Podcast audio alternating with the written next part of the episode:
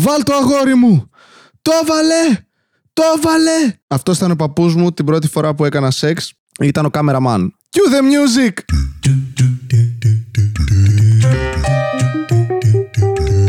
Άχρηστο podcast του Βασίλη Κατέρη. Άχρηστο podcast.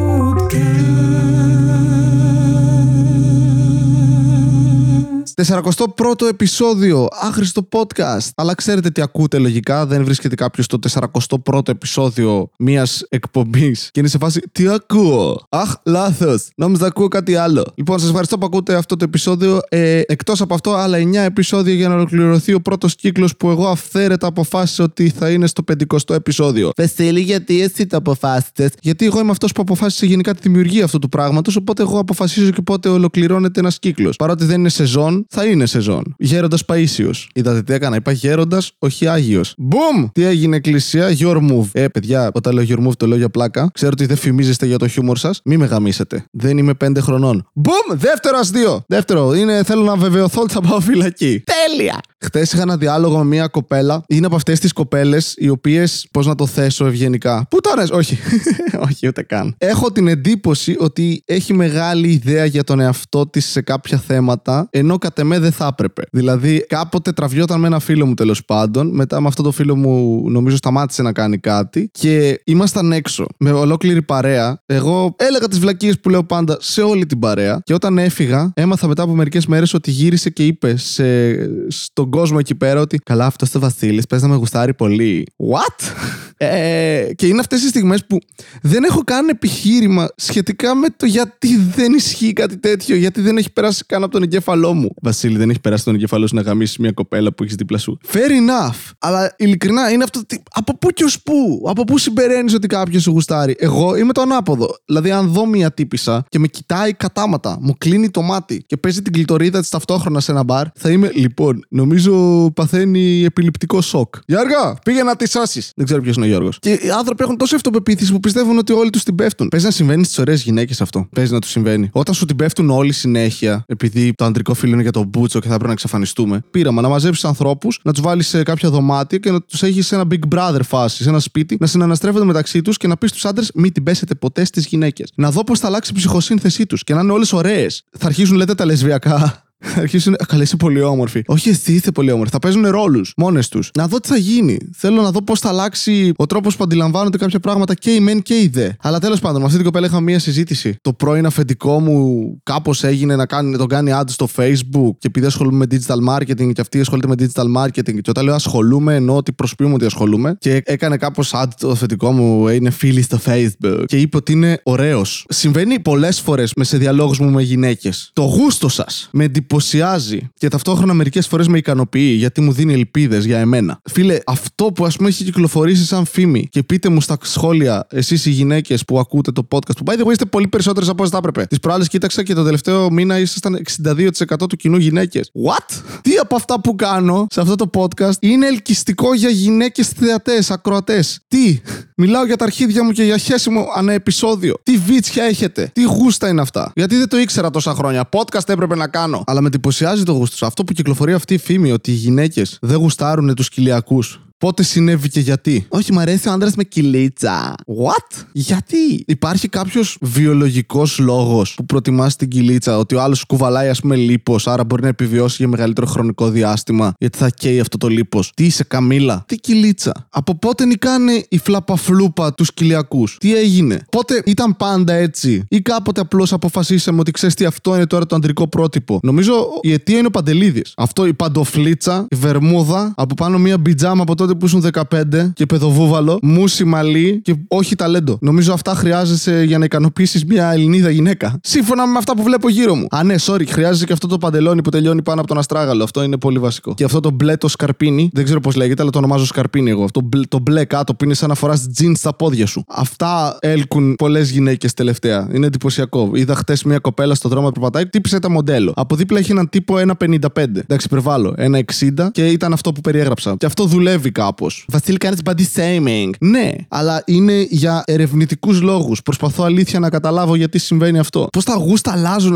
με τον καιρό. Ας πούμε, κάποτε, ας πούμε, μεσαίωνας, διαφωτισμός, αναγέννηση, όλη εκείνη η φάση, στις γυναίκες, όπως μπορείς να δεις και σε πίνακες κτλ., θέλαμε να είναι τσαμπόσαυροι. Τι σημαίνει τσαμπόσαυροι, Βασίλη? Δεν ξέρω, είναι ένας όρος που δημιούργησα μια στιγμή στη ζωή μου και ενώ δεν βγάζει ιδιαίτερο νόημα αν τον αναλύσεις, μου αρέσει πάρα πολύ σαν συνδυασμός λέξεων. Έχει μέσα τη λέξη τσάμπι, την παχουλούλα, ας πούμε, και το δεινόσαυρος. Το οποίο όμως σαύρα είναι ένας κακός όρος, αλλά για μένα ακούγεται πολύ cute το τσαμπόσαυρος. Τότε στο Μεσαίωνα θέλαμε τσαμπόσαυρους στις γυναίκες. Γιατί έδειχνε υγεία, είχε φαΐ η οικογένεια, να ταΐσει, είχε πρίκα, είχε γοφή να κάνει παιδιά. Και μετά ξέρεις, σταδιακά έγινε το, το τέρμα λεπτό, το modeling. Αλλά μπορώ να καταλάβω και να προσδιορίσω πότε ξεκίνησε αυτό. Αλλά έχω την εντύπωση ότι οι γυναίκες κάποτε γουστάρανε κοιλιακούς μυς και μπράτσα. Και τώρα θέλουν κυλίτσα. Τι συνέβη? Ποιο είναι το μετέχμιο? Εν τω μεταξύ δεν είναι το πατρικό πρότυπο που έχει μια γυναίκα. Δηλαδή, καμία, όταν γίνεσαι γονιός, δεν έχεις συνήθως κομμάτια. Εκτός από έναν τύπο που είχαμε στο πατρικό μου στις Σέρρες δίπλα, ρε φίλε. Ο Καριόλης, μαλάκα, τον θυμάμαι από τα τριάντα του μέχρι τώρα που είναι πενήντα, είναι κομμάτια. Και πάντα όταν είσαι κομμάτια πρέπει να το δείξεις. Γιατί θα μου πεις, πώς το ξέρεις, Βασίλη? Ε, με γαμούσε στο υπόγειό του. Όχι. Ήταν συνέχεια στην αυλή του και έφτιαχνε τη μηχανή του. Είμαι γυμνός. Βασικά είναι ο Γεωργούλης από το Είσαι το τέρι μου. Σαν χαρακτήρα, τον ταύτιζα πάντα. Απλά με περισσότερους μίσο τύπους. Δεν ξέρω τι παίρνει, τι τεστοστερώνει και τέτοιο, γιατί αυτό κάνουμε πάντα οι άντρες. Όταν βλέπεις έναν τύπο πολύ γυμνασμένο, κομμάτια ας πούμε, με τη μία, Ε, αν έπαιρνα κι εγώ αυτά που παίρνει, έτσι θα ήμουνα.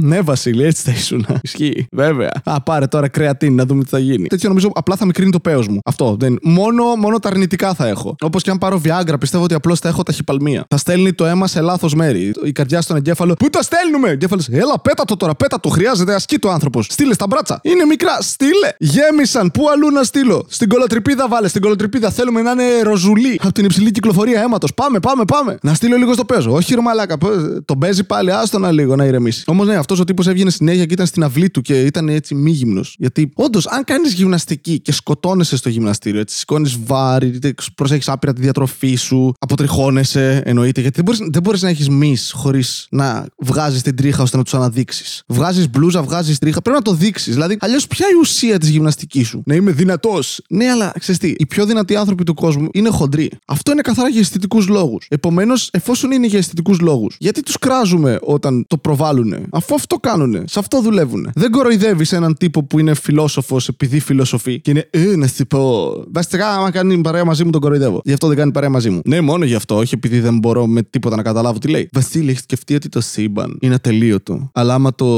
προσέξεις το πώς είναι δομημένο, θα παρατηρήσεις ότι μοιάζει πάρα πολύ με τον ανθρώπινο εγκέφαλο. Μήπως δηλαδή ο ανθρώπινος εγκέφαλος είναι το σύμπαν και εμείς όλοι ζούμε σε έναν ανθρώπινο εγκέφαλο? Θέλω τα ναρκωτικά σου, αλήθεια. Όμως δεν κοροϊδεύουμε έναν άνθρωπο που κάνει κάτι καλά και το προβάλλει, αλλά κοροϊδεύουμε τους τύπους που είναι γυμναστηριακοί και το προβάλλουν. Βλέπετε ότι υπάρχει μια διάκριση εκεί πέρα, η οποία ίσως δεν θα έπρεπε να υπάρχει. Γιατί καταλήγω να υπερασπίζουμε ανθρώπους οι οποίοι μου παίρνουν γυναίκες? Αυτό ότι είμαι μια ζωή αντιπαραγωγικός, ρε φίλε, κάποια στιγμή πρέπει να σταματήσει. Θα σταματήσει, Βασίλη, θα πεθάνεις. Ισχύει. Ισχύει. Τι μέρα είναι? Παρασκευή, έχουμε καιρό ακόμα. Βγαίνω από το σπίτι και με πετυχαίνει με την καρότσα, ας πούμε, έναν Datsun. Τα οποία, by the way, είναι τα καλύτερα αυτοκίνητα που υπάρχουν. Οι καλύτερες μου αναμνήσεις είναι πάνω σε έναν Datsun. Εντάξει, όχι καλύτερες, αλλά πολύ ωραίες παιδικές αναμνήσεις στο έναν Datsun. Τότε που περνούσαμε τα σύνορα από Αλβανία. Τι? Όχι. Όχι. Αλλά στο χωριό ο παππούς μου είχε Datsun, γιατί προφανώς ήταν σε ένα χωριό, είχε ζώα, κάπου πρέπει να βάλεις τα ζώα. Εμένα εννοώ, αλλά έβαζε εμάς συνήθως και μας πήγαινε βόλτα. Το οποίο πρέπει να είναι υπερβολικά παράνομο. Δηλαδή, όχι απλώς δεν είσαι μέσα στο αυτοκίνητο φορώντας ζώνη, είσαι σε μία καρότσα ενώ είσαι πέντε χρονών και σε χωριά τώρα που ξέρεις έχουν δέντρα που δεν έχουν κλαδευτεί είκοσι χρόνια, έχεις φυτά τα οποία μπαίνουν μέσα στο δρόμο. Απλά ένα παιδάκι το έχεις πίσω σου ξαφνικά ενώ επιταχύνεις, ακούγεται ένα γκντουπ. Δεν έχεις παιδάκι. Ή έχεις ένα παιδάκι, απλά δεν έχει κεφάλι πλέον. Αλλά τι το χρειάζεται? Μιλάει και λιγότερο, δεν χρειάζεται το ταΐζεις, σταδιακά χάνει και κιλά, δεν χέζει, δεν, δεν κλαίγε, τίποτα. Είναι, είναι τέλειο ένα παιδάκι χωρίς κεφάλι. Και μας πήγαινε και τρώγαμε παγωτά σε, κάτι, σε ένα διπλανό χωριό, γιατί το δικό μας χωριό για κάποιο λόγο δεν είχε παγωτό. Στο μυαλό σου όλο αυτό το εξιδανικεύεις όταν είσαι παιδάκι. Θεωρείς ότι είναι κάτι πανέμορφο και τώρα που το αναλύω είμαι, wow, ήταν υπερβολικά τίποτα αυτό που συνέβαινε. Αλλά εγώ περνούσα πάρα πολύ καλά. Το οποίο μου λείπει λίγο, μου λείπει αυτή η, η, η, η λιθιότητα της παιδικότητας. ποιότητας. Αυτό που ακούς, βλέπεις κάτι και ενθουσιάζεσαι. Σου λέει ο πατέρας σου, πάμε να πάρουμε μια μπάλα. Και είσαι, wow, μια μπάλα για μένα.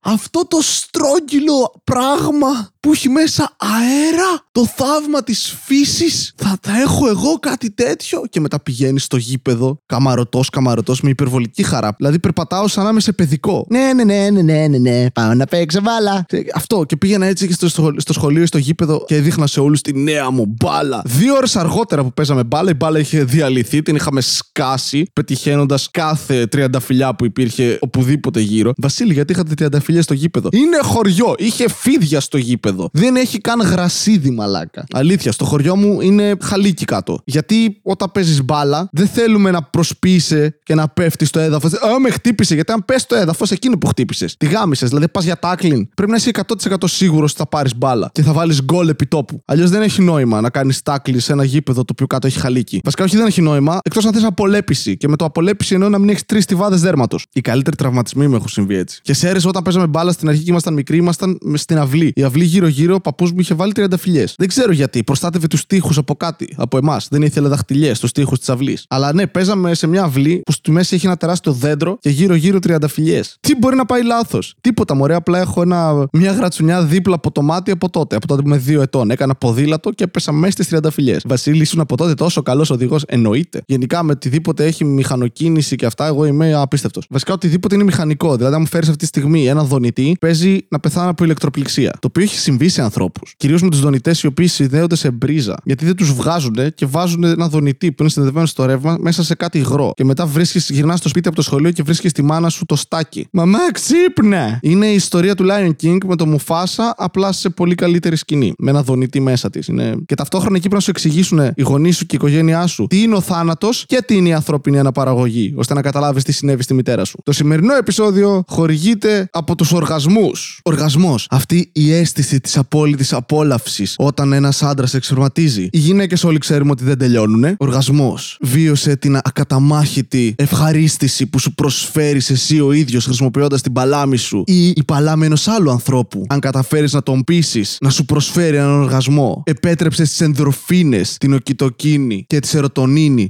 να κινηθούν μες στον οργανισμό σου, θεραπεύοντας για λίγο τη μόνιμη κατάθλιψη που χαρακτηρίζει τη μίζερη ζωή σου. Σφίξε με μία ζώνη το λαιμό σου, γιατί αυτοερωτική ασφυξία είναι ένας από τους εξαιρετικότερους τρόπους να πετύχεις τον οργασμό. Το συγκεκριμένο στάντ πραγματοποιείται μόνο από έμπειρους επαγγελματίες. Μην το δοκιμάσετε στο σπίτι σας μόνοι σας. Αν είσαι γυναίκα και θέλεις να βιώσεις έναν οργασμό, σταμάτα να πιστεύεις αυτές τις φήμες περί σημείου G και κλειτορίδας και κάνε μια εγχείρηση αλλαγής φύλου. Οργασμός. Μια καθαρά αντρική εμπειρία. Ναι, ευχαριστώ που ακούσατε αυτό το επεισόδιο. Ήταν το σαράντα πρώτο. Κάντε like, share, comment, subscribe. Ακούστε το στις πλατφόρμες που το ακούτε. Αν έχετε τη δυνατότητα να κάνετε κάποιο rating, κάντε το ή όχι. Μην ακούτε τίποτα από αυτά που λέω εν τέλει. Δείξτε το σε όποιον επιθυμείτε αυτό το podcast. Αν ακόμη έχετε φίλους μετά από τα σαράντα ένα επεισόδια, αν και αμφιβάλλω, γιατί για να ακούτε αυτά τα podcast και μάλιστα σε μορφή μαραθωνίου, έχετε πάρα πολλά προβλήματα για να έχετε φίλους, οικογένεια ή κάποιον που πραγματικά σας αγαπά. Αν κάποιος λέει ότι σας αγαπά, είναι ψέματα και μόλις δει ότι ακούτε αυτό το podcast θα σας παρατήσει. Κάντε το πρώτοι, παρατήστε τον και μείνετε εδώ μαζί μου μίζερα για πάντα. Είναι η κατάρα σας. Τώρα δεν γυρνάτε πίσω. Αυτά.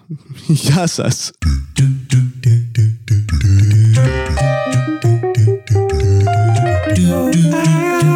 Άχρηστο podcast του Βασίλη Κατέρη.